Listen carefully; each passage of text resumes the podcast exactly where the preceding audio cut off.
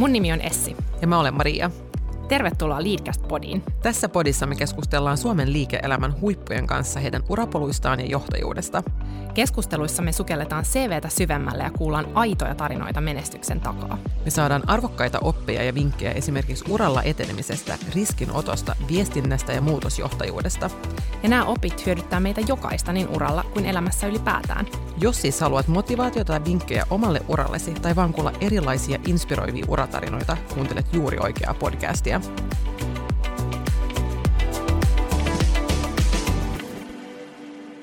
Tänään meillä on ilo saada vieraksi Ilkka Kivimäki, pääomasijoitusyhtiön Makiveeseen perustaja-osakas ja Suomen tunnetuimpia startup-vaikuttajia. Ilkka on koulutukseltaan tuotantotalouden diplomi-insinööri ja kuuluu muun muassa Aalto-yliopiston hallitukseen ja valtioneuvoston tutkimus- ja innovaationeuvostoon. Hän on myös Aalto-yliopiston kunniatohtori ja epäviralliselta arvonimeltään startup-kummisetä. Ilkan CV on pitkä. Hän on myös Suomen startup-yhteisön ja Wave Venturesin hallituksissa, startup-säätiön valtuuskunnassa ja keskisuuria kasvuyrityksiä sparraavan kasvuryhmän perustajia muun muassa. Uh, tulee ihan hengästynyt olla. Me keskustellaan tänään Ilkan urapolun lisäksi pääomasijoittamisesta ja alan kehityksestä, Suomen startup-ekosysteemistä ja yrittäjien hyvinvoinnista ja ehkä myös sijoittajien. Tästä tulee todella mielenkiintoinen keskustelu. Ilkan perheeseen kuuluu vaimo, kaksi lasta sekä koira, ja hän harrastaa laskettelua, golfia ja punttisalia sekä vapaaehtoistoimintaa eri muodoissa. Tervetuloa Leadcastiin, Ilkka. Mahtavaa saada sut meidän vieraaksi tänään. Kiitoksia, ihan loistavaa olla täällä. Aloitetaan meidän lämmittelykierroksella. Oletko valmis? Kyllä. Yes. Mikä oli sun lapsuuden haaveammatti? Ää, silloin mä halusin isoon firmaan tek- teknologiajohtajaksi ja tehtä, että voitaisiin tehdä jotain oikein ihmeellisiä laitteita. Se oli jotenkin semmoinen ihan selkeä juttu silloin aikana. Vautsi, minkä ikäinen sä olit silloin, kun oli näin isoja ajatuksia jo? No, mä olin varmaan joku 10 V, mutta sitä kyllä varmaan kesti sitten vielä 10 vuotta siihen päälle. Mikä on sun supervoima? Luulisin, että ehkä se on sellainen, että, että näkee positiivista lähes kaikissa asioissa ja, ja niin haluaa halu nähdä mahdollisuuden. Entä mistä sä saat kiksit? Työasioista, jos ajattelee, että mistä saa kiksit, niin on se, että tietystihän hirveän iso osa tätä niin kuin pääomasijoitustoimintaa on se, että pitää olla hirveän vahva näkemys siitä, että mihinkä päin maailma on menossa ja, ja niin kuin mitä tapahtuu seuraavaksi.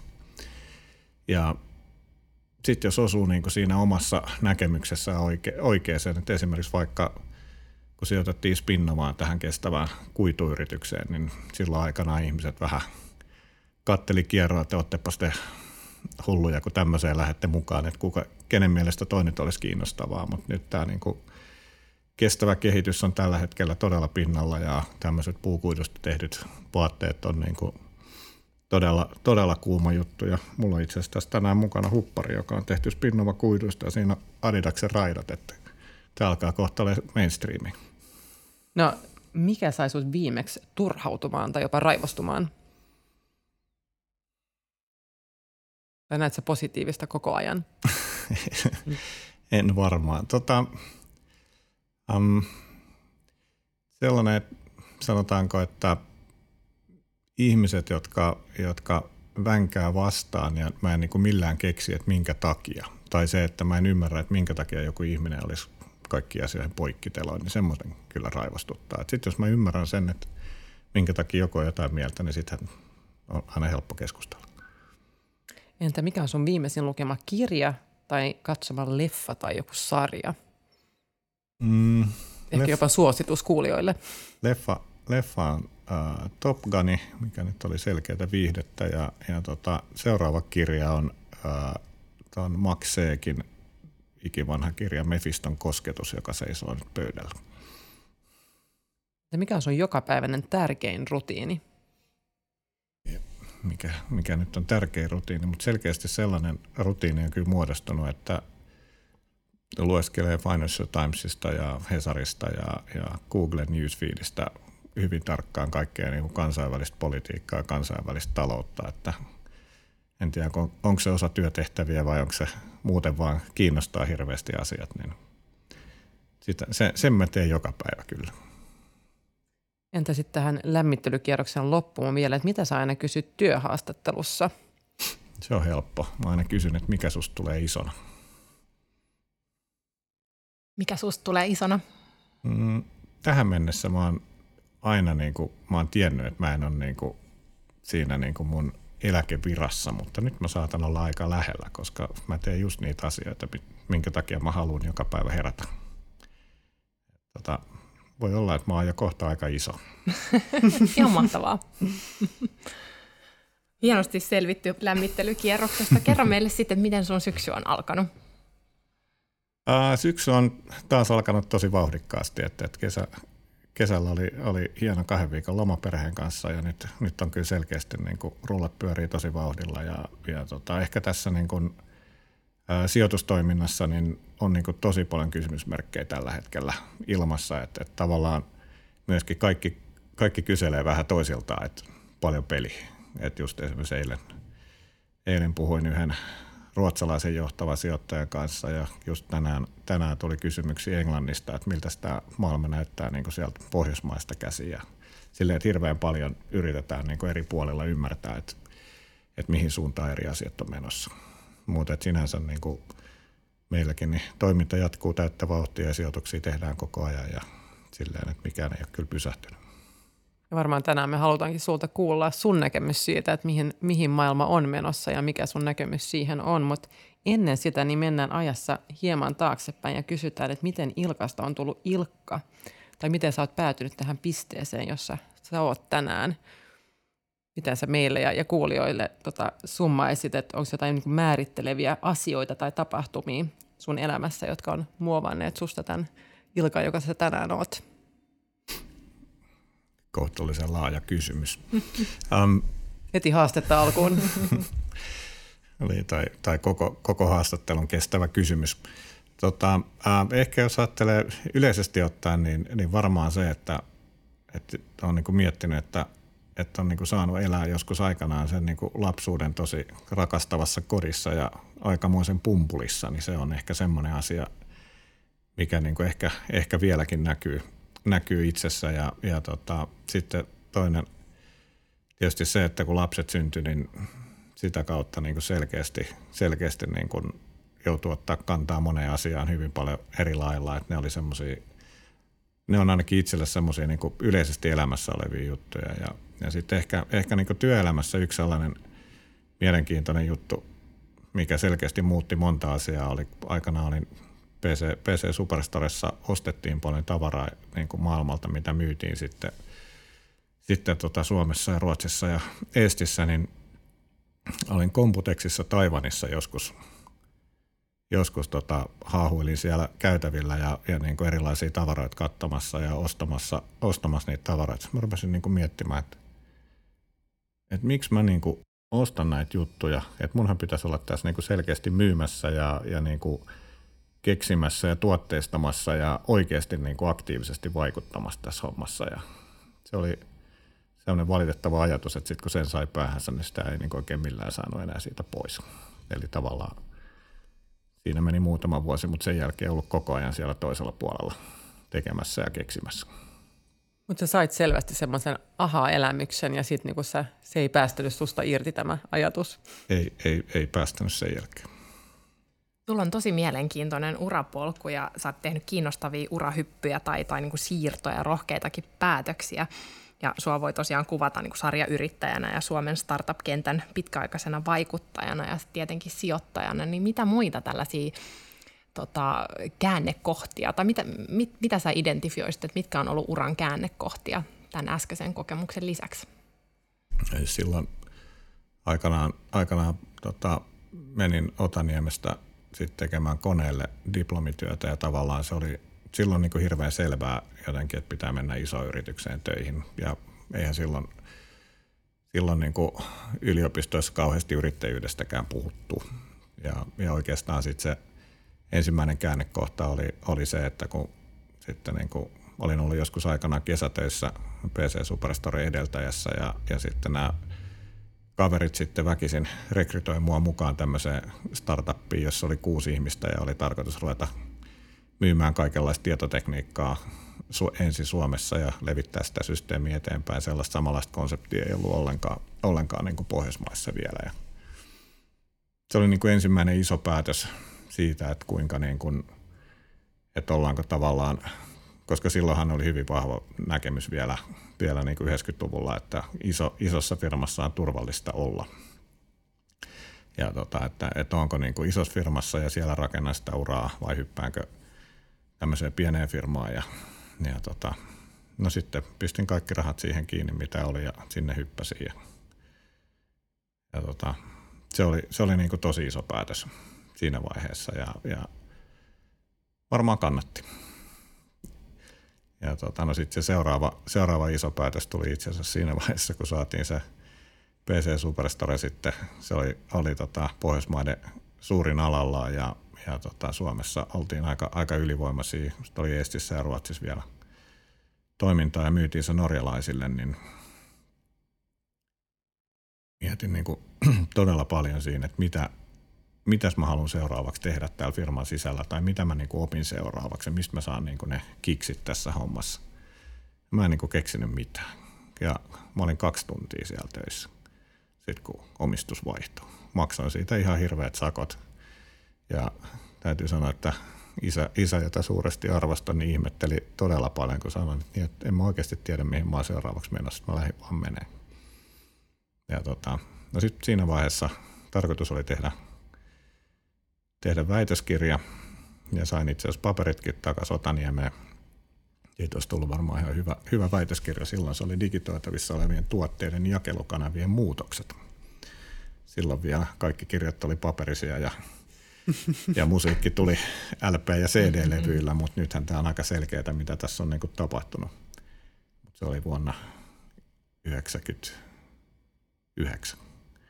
Ja tota, mutta sitä vaihetta sitten kuitenkin kesti kolme viikkoa, eli vähän sitä yrittäjägeeniä on ja siinä lähdettiin sitten perustaa uutta, uutta yritystä ja lähdettiin tekemään niin tietotekniikalla puhelinjärjestelmiä yrityksille ja, ja tota, se, oli, se olikin sitten seuraava seitsemän, seitsemän kahdeksan vuoden rypistys sitten.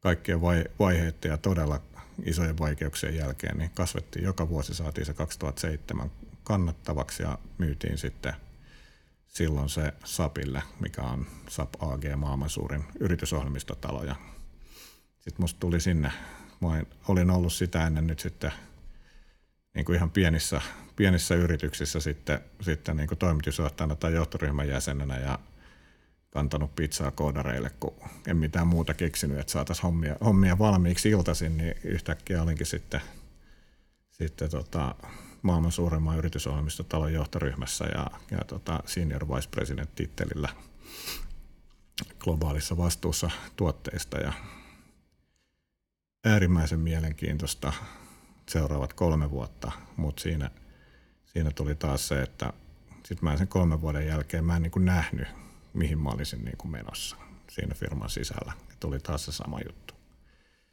Ja sitten mun täytyy taas lähteä. Ja sitten tota, taas oli se tilanne, että en, en mä, niinku, mä hyppäsin taas tyhjän päälle.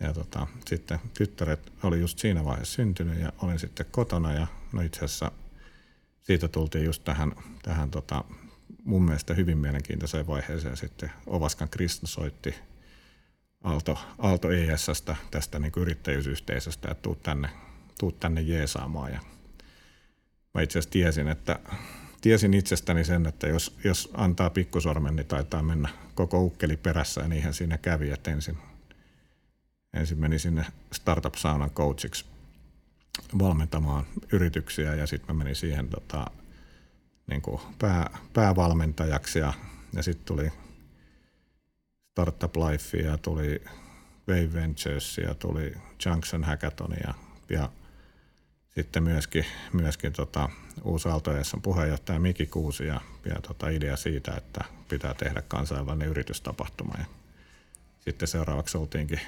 oltiinkin mukana Slassin, Slassin perustamisessa ja säätiön ja perustamassa, perustamisessa sinne taakse, että pystytään se jotenkin, jotenkin yhtiöittämään. Ja ihan super mielenkiintoista aikaa, aikaa sekin. Mutta ehkä sitten se viimeinen, viimeinen niin kuin muutos tässä uralla nyt oli sitten se, että, että sitten kun olin ollut niin kuin nyt siinä melkein neljä vuotta niin kuin oikeastaan tehnyt vaan näitä, näitä niin kuin yhteisöhommia, niin tuntui vähän yksinäiseltä ja hyppäsin sitten, sitten niin kuin pääomasijoitusfirmaan mukaan ja totesin, että varmaan nyt on aika, aika tulla sitten tänne pimeälle puolelle ja sijoittajapuolelle, että tota, yrittäjä, yrittäjäpuolelta ja, ja sillä tiellä nyt ollaan sitten 2013 puolivälistä tähän asti ja sitten 2018 laitettiin tämä maki pystyyn.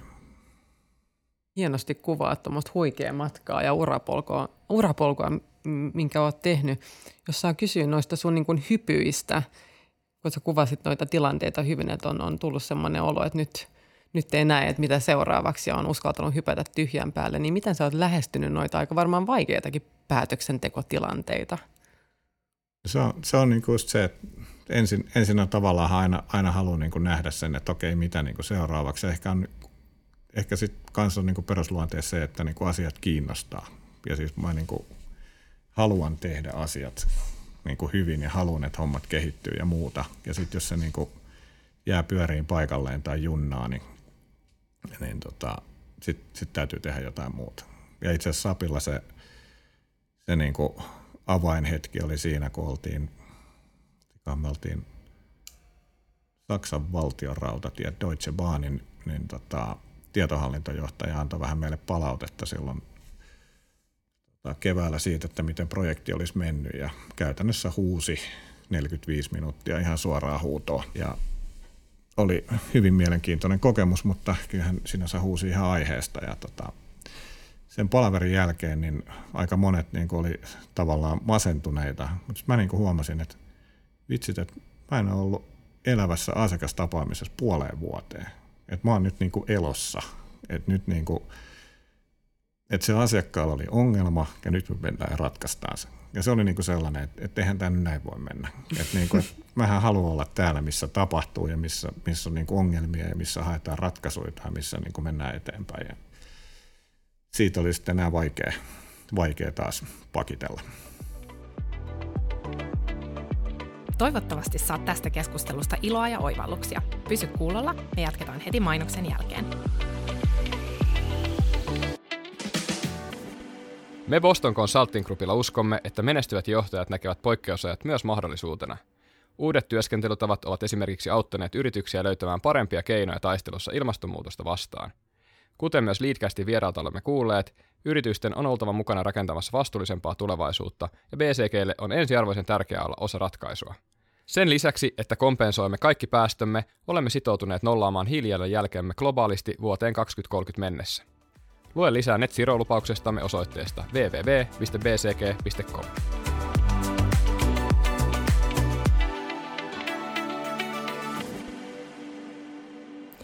Puhutaan sitten hetki makiveeseestä ja pääomasijoitusalasta. Meitä kiinnostaisi tosi paljon tietää, että, että miten sun mielestä Suomen pääomasijoitusmarkkina on, on kehittynyt vuodesta 2013, milloin sä aloitit siinä? No itse asiassa jos menee menee tota vielä, vielä kelaa taaksepäin, niin, niin ensimmäistä kertaa meille oli, oli niin kuin syntymässä tänne niin kuin tämä niin kuin pääomasijoitusmarkkina ja niin kuin tämmöistä ekosysteemiä ennen, ennen vuotta 2000. Mutta silloin, silloin tota, sitten sen niin dotcom, dotcom-kuplan puhjettua ja, ja niin tämän September 11 jälkeen, niin käytännössä enemmän ja vähemmän kaikki pääomasijoittajat kippas täältä Suomesta ja sitten niinku tosi harva startuppi silloin pärjäs siitä yli, jolloin niinku 2000-luvun alussa ei ollut oikein yhtään mitään. Ja sitten tuli niinku 2000, mitä se oli 2006-2008 Nokia, Nokian niinku se luhistuminen, niin tavallaan sen, sit niinku siitä, siitä niinku tuhosta alkoikin sitten niin kuin se luova kausi sen jälkeen, että sitten sitten niin kuin alkoi tulee just tätä niin kuin yrittäjyysliikehdintää ja, ja niin kuin varsinkin Aallo, Aallo ympärillä paljon. Ja, ja sitten tota, ensimmäiset rahastot, uudet rahastot lähti siinä liikkeelle ja, ja tavallaan se ekosysteemi lähti pyöriin. Ja sitten oli, oli niin kuin mun mielestä todella tärkeä, tärkeitä oli niin kuin toi niin kuin Rovio Angry Birds menestys ja, ja sitten sen jälkeen niin kuin Supercellin, Supercellin menestys, että niin kuin tuli niitä todella loistavia esimerkkejä siitä, että niin kuin Suomesta pystytään tekemään ja, ja niin kuin ei, ole niin kuin mitään, ei jäänyt mitään epäselvää, että onko tämä mahdollista vai eikö tämä mahdollista. Ja mun mielestä se 2013-2014 sitten niin kuin siinä niin kuin Startup Sauna ja Slassi itse asiassa, niin ideanahan oli se, että tuotaisiin niin Suomen maailmankartalle vielä näillä niin kuin toiminnalla ja erityisesti Slassi-tapahtumalla. Ja, ja siinä se on, sehän onnistui niin kuin ihan yli odotusten kanssa. Et, et jos nyt, nyt niin kuin tällä hetkellä katsotaan tätä niin kuin suomalaista ekosysteemiä, niin mun mielestä meillä on hyvin, hyvin monta toimivaa sijoitusfirmaa. Meillä on niin kuin todella paljon niin kuin eri toimialoilla loistavia yrittäjiä. Meillä on erityisesti myös niitä yrittäjiä, jotka on jo tehnyt sen päästä päähän niin kuin monta, eli on niin kuin, ja paljon niitä tiimejä ja ihmisiä eri rooleissa, jotka on nähnyt niin kuin hurjia kasvuja. Ja se on, se on niin kuin sellaista pääomaa, mitä, mitä tarvitaan, jotta se kokonaisuus voi toimia ja sitten voi tulla uusia yrityksiä, joihin taas sitten kootaan uudenlaisia tiimejä. Ja tota, tällä hetkellä niin uskoisin, että ollaan niin kuin monta kertaa vahvempia kuin koskaan. Et tällä hetkellä tietysti se, se mitä tarvitaan, on, on niin kuin moniin yritykseen työ, niin kuin työntekijöitä ulkomailta ja siinähän on ollut paljon puhetta, että se on nyt niin kuin edelleenkin liian vaikeaa ja, ja tota sen, tämän startup-yhteisön kautta ollaan tehty, tehty siihen paljon töitä ja yritetty auttaa, mutta että siinä on vielä niin kuin paljon tekemistä ja valtiovallalta toimitaan. Toivotaan myöskin nyt siihen vielä viimeistä ryhtiliikettä, että se saadaan kuntoon. Mutta kyllä se tilanne tällä hetkellä on se, että, että niin kun meillä on niin kun erittäin hyvä pohja ja tästä on niin kun hyvä ponnistaa. Sä osittain jo, jo vastasit tähän seuraavaan kysymykseen, mutta tota, jos sä mietit, niin millaiset asemat Suomella on startup- ja kasvuyrityskentän ekosysteeminä ja mietit näitä keskeisimpiä etuja ja, ja haasteita, niin mitkä on, on edellä mainitun lisäksi sellaisia, mitä tulee, tulee mieleen? No tai jos pitchaat meille, että miksi Suomi on sun mielestä loistava paikka yritykselle ja rahastolle? Siis tämä sinänsähän sitten vielä siitä ajatellaan tätä niin kuin infrastruktuuria ja lainsäädäntöä ja muuta, niin tämähän on silleen niin kuin hirveän helppoa ja läpinäkyvää toimintaa. Sitten tietysti niin kuin ihmisten, ihmisten kannalta, koska tietysti yrityksethän ei ole kasvottomia, vaan ne on, siellä on yksittäisiä ihmisiä, joiden pitää elää ja olla, niin se mikä on, on niin kuin hienoa tietysti, että on, on turvallisuutta ja on luontoa ja mun mielestä on myöskin hieno, hieno ilmasto, vaikka kaikki ei sitä ole vielä huomannut. Niin, niin siis se, että täällä on myöskin ihmisille helppo olla. Että sitten tietysti just, mistä on paljon puhuttu, niin ulkomaisille ihmisille, niin, ää, niin kuin lasten koulupaikat tai, tai puolisoiden työpaikat ja kaikki muut tällaiset, niin sellaiset on tietysti asioita, mitkä voi vaikeuttaa sitten ulkomaisten Suomeen tulemista. Mutta se, että niin kuin Suomessa yrityksen perustaminen, niin tämä on erinomaisen hyvä paikka lähteä sitä firmaa pyörittämään. Jos sä sitten seuraavaksi kaivaisit tuot hupparin taskusta sun kristallipallon ja kertoisit meille, että mihin tämä ala on menossa, erityisesti kun ottaa huomioon, että taantum, taantum, tämän, tämänhetkisen tämän makrotaloudellisen tilanteen taantuman.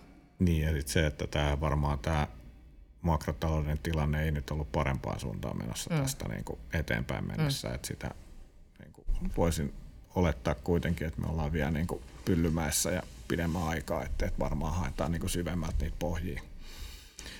Um, jos nyt kuitenkin tai tavallaan kelataan isompaa kuvaa, niin, niin tota, Kaufman Foundation Jenkeissä, oliko se nyt silleen, että 25 vuoden otos tästä lähihistoriasta, niin äm, lopputulos oli se, että isot yritykset kokonaisryhmänä tuhoaa työpaikkoja ja ainoastaan mihin syntyy uusia työpaikkoja on uudet ja pienet yritykset, jos otetaan niin kuin tämmöiset eri, eri sliceit.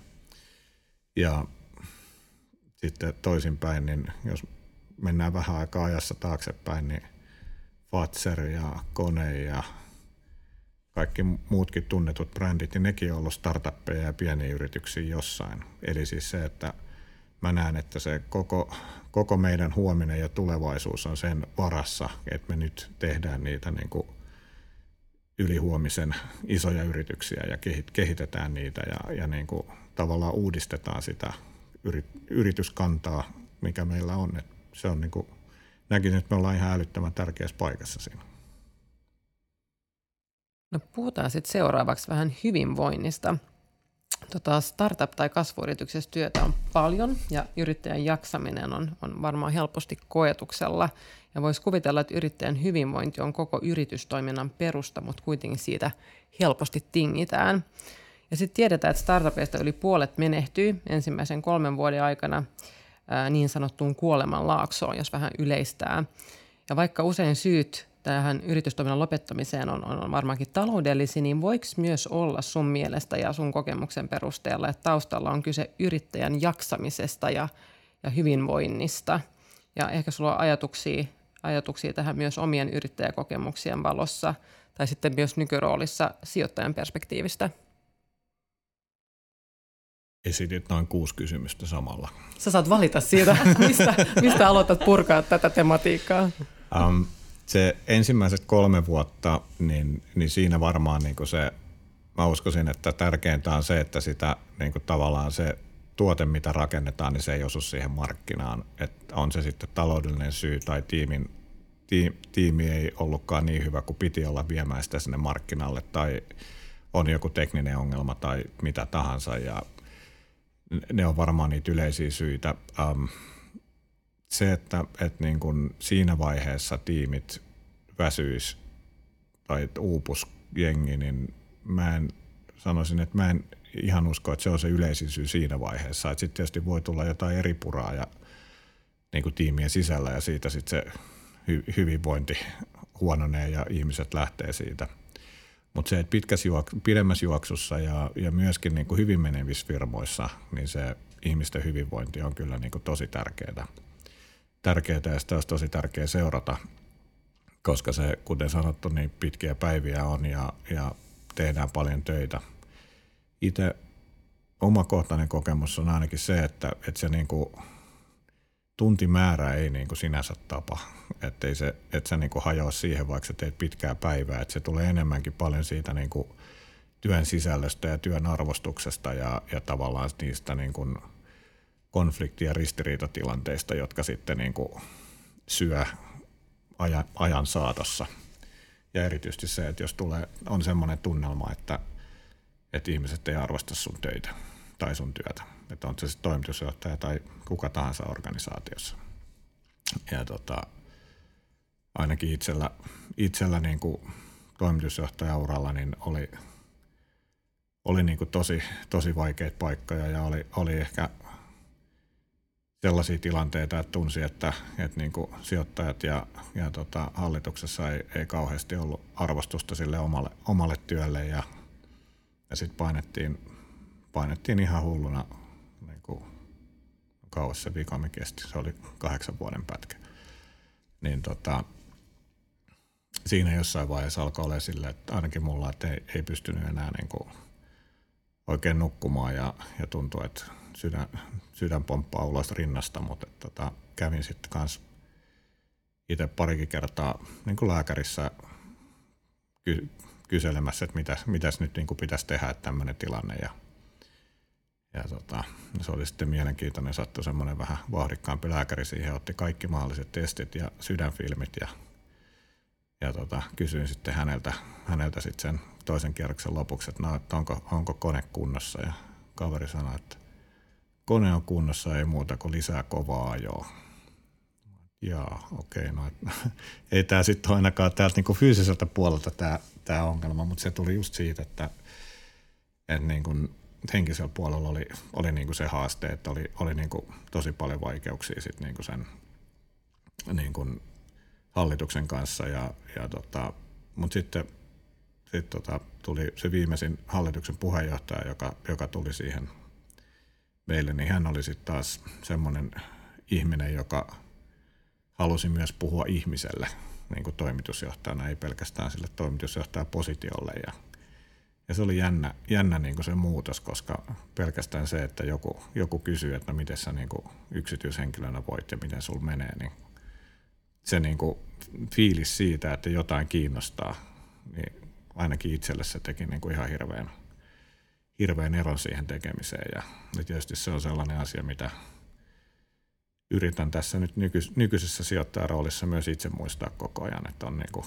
tietysti paljon, hyvin paljon niitä kovia asioita, mistä, mistä ei voi tinkiä, mutta kuitenkin siellä on aina, aina niin kuin ihminen siinä siellä toisella puolella ja täytyy, täytyy muistaa olla niin kuin myöskin niin kuin ihminen, ihminen sitten sijoittajapuolella ja, ja löytää, se, löytää se yhteys ja tapa toimia ja ymmärtää sitten, että kuinka hyvin se toimitusjohtaja tai, tai to, muu ihminen siellä, siellä voi. Tosi tärkeitä, tärkeitä pointteja nostat, just toi inhimillisyys ja, ja, ja empatia myös. Mä mietin, kun sä tässä muistelet noita aikoja, onko jotain, mitä sä tekisit toisin, tai miten sä ehkä neuvoisit itseäsi, jos sä voisit käydä nyt keskustelun Ilkan kanssa, joka on siellä, siellä tilanteessa ehkä vähän kamppailee jaksamisen kanssa? Se on hyvä, hyvä kysymys. Ehkä siinä on se, että, että olisi niin kuin, itsellä on myös vähän niin kuin taipumusta siihen, että tekee itse. Niin se, että ensi, ensinnäkin se, että, että, että niin kuin työtehtävissä vielä enemmän niin kuin delegoi kaikkia asioita. Se on ehkä sellainen, mikä itselle, itse niin kuin on oppinut vasta vähän liian myöhään. Ja se on myös sellainen, mistä puhutaan kyllä ihan jokaisen meidän portfoliofirman kanssa, että mikä, mikä on niin toimitusjohtajan rooli esimerkiksi ja miten se muuttuu. Koska kun jos yritys kasvaa ja muuttuu, niin varsinkin sen johdon pitää kasvaa ja muuttua siinä. Niin kuin, että jos teet sama asia kuin teit puoli vuotta sitten, niin joku on pielessä.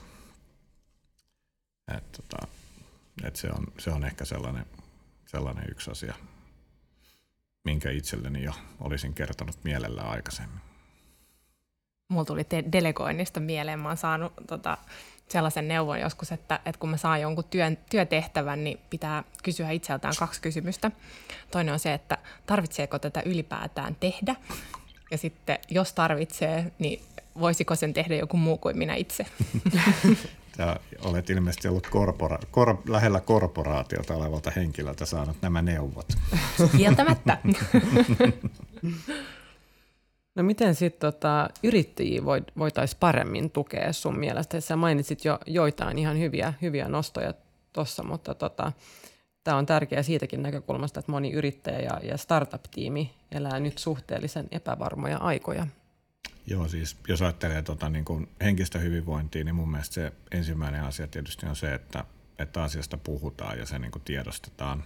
Ja, ja sitten on niin todella yksilöllistä ja henkilökohtaista, että siinä mielessä mä en tiedä kuinka, kuinka paljon siihen pystyy sitten antamaan, antamaan niin kuin vakiovastauksia, mutta sitten niin kuin myöskin se, että, että selkeästi iso osa ihmisistä löytää niin kuin eri, kurs, erilaisilla kursseilla, työkaluilla niin kuin oppii enemmän itsestään, jolloin tavallaan, että mitä paremmin sä ymmärrät itseäsi, niin sitä paremmin sä myöskin – ymmärrät, että miten sun kannattaa toimia, jotta sä vältät ne niin kuin itsellesi tosi raskaat tilanteet. Ja, ja se on niin kuin sellainen, mistä meillä on ollut myöskin erittäin hyviä kokemuksia. Mutta kuten sanottu, tosi yksilöllistä, että yksi asia saattaa jonkun mielestä olla täysin hölmö ja toisen mielestä tämä oli just se juttu, millä hän sai niin kuin avattua se oman solmun. Mm. Näetkö jotain eroja sukupolvien välillä tähän liittyen? Osaako niin nuorempi yrittäjäsukupolvi hoitaa hyvinvointiaan ehkä paremmin tai, tai onko se päinvastoin? Sä varmaan näet paljon erilaisia tilanteita ja, ja teet työtä erilaisten tiimien kanssa. Tämä, uskoisin, että siinä on varmaan vielä nykyään tämä niin kuin kommunikaation nopeus ja kaikki, kaikkien niin kuin mediat, niin tämä on vielä nopeampi tämä syy, niin kuin kaikki tapahtuu paljon nopeammin kuin vielä aikaisemmin, jolloin ehkä se ympäristö on vielä kuluttavampi. Ja, ja niin kuin mun mielestä se hyvä asia nyt on se, että ehkä, ehkä asiasta puhutaan ja, ja sitä niin kuin, se tiedostetaan ja tunnistetaan helpommin, mutta mä en nyt ehkä kuitenkaan osaisi sanoa, että osaako niin kuin lähtökohtaisesti ne tekijät tänä päivänä yhtään sen paremmin tunnistaa niitä asioita, jollei, jollei siihen tosi aktiivisesti kiinnitetä huomiota. ehkä se tosiaan se toimintakenttä on vähän erilainen kuitenkin. Sitten vielä loppuun sellainen kysymys. Tässä on tullut jo mainioita nostoja ja neuvoja, mutta kerro meille vielä, että mikä on ollut sun isoin oivallus työelämässä tai elämässä ylipäätään? Se on taas, taas niin kuin vaikea juttu, mutta ehkä yksi sellainen asia, mitä tässä on monta kertaa, nyt varsinkin viime aikoina itse asiassa jopa tietoisesti miettinyt, on se, että, että tavallaan, että mihin suuntaan niin kuin virta on viemässä kaikkia asioita, niin ettei nyt niin kuin väkisin lähde uimaan siihen koskeen niin kuin yläjuoksulle, jos ei ole ihan pakko. Että niin kuin, että yrittäisi niin kuin ymmärtää, että, että mikä, mikä, on niin kuin, mikä on helppoa, että ei tietenkään lähde sinne go with the flow ja antaa muiden tehdä hommat, mutta se, että, että voiko, voiko olla niin, että, että niin kuin saisit hirveän boostin ja vauhdin siitä, että asiat on jo valmiiksi menossa johonkin suuntaan. Kun on tullut itse aika monta kertaa väkisin väännetty sinne yläjuoksulle päin aika monta asiaa ja se on aina välillä raskasta. Mutta ehkä tämä on hyvä neuvo sit sulle itselle nyt, kun katsot eteenpäin. Erityisesti. Ei Ilkka, kiitos tosi paljon tästä tosi hyvästä keskustelusta. Saatiin paljon, paljon ajateltavaa. Suuret kiitokset. Kiitos paljon.